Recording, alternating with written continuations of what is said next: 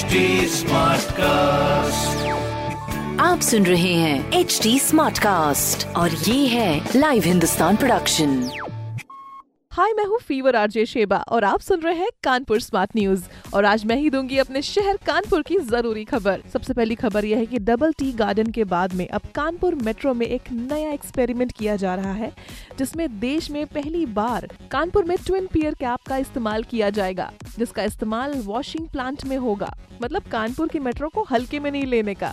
Advance technology के साथ में आ रहा है। अगली खबर ये है कि पहली बार मालगाड़ी के दो इंजन को वायरलेस टेक्नोलॉजी से जोड़कर पनकी से पंडित दीनदयाल उपाध्याय स्टेशन तक चलाया जाएगा।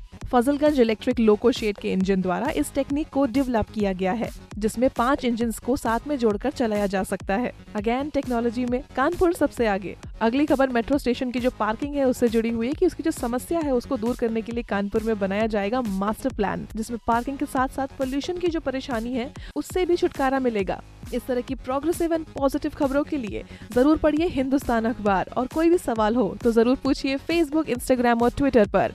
हमारा हैंडल है at the rate H T और इस तरह के पॉडकास्ट के लिए log on to W W W dot H T com आप सुन रहे हैं एच डी स्मार्ट कास्ट और ये था live Hindustan production HD Smartcast.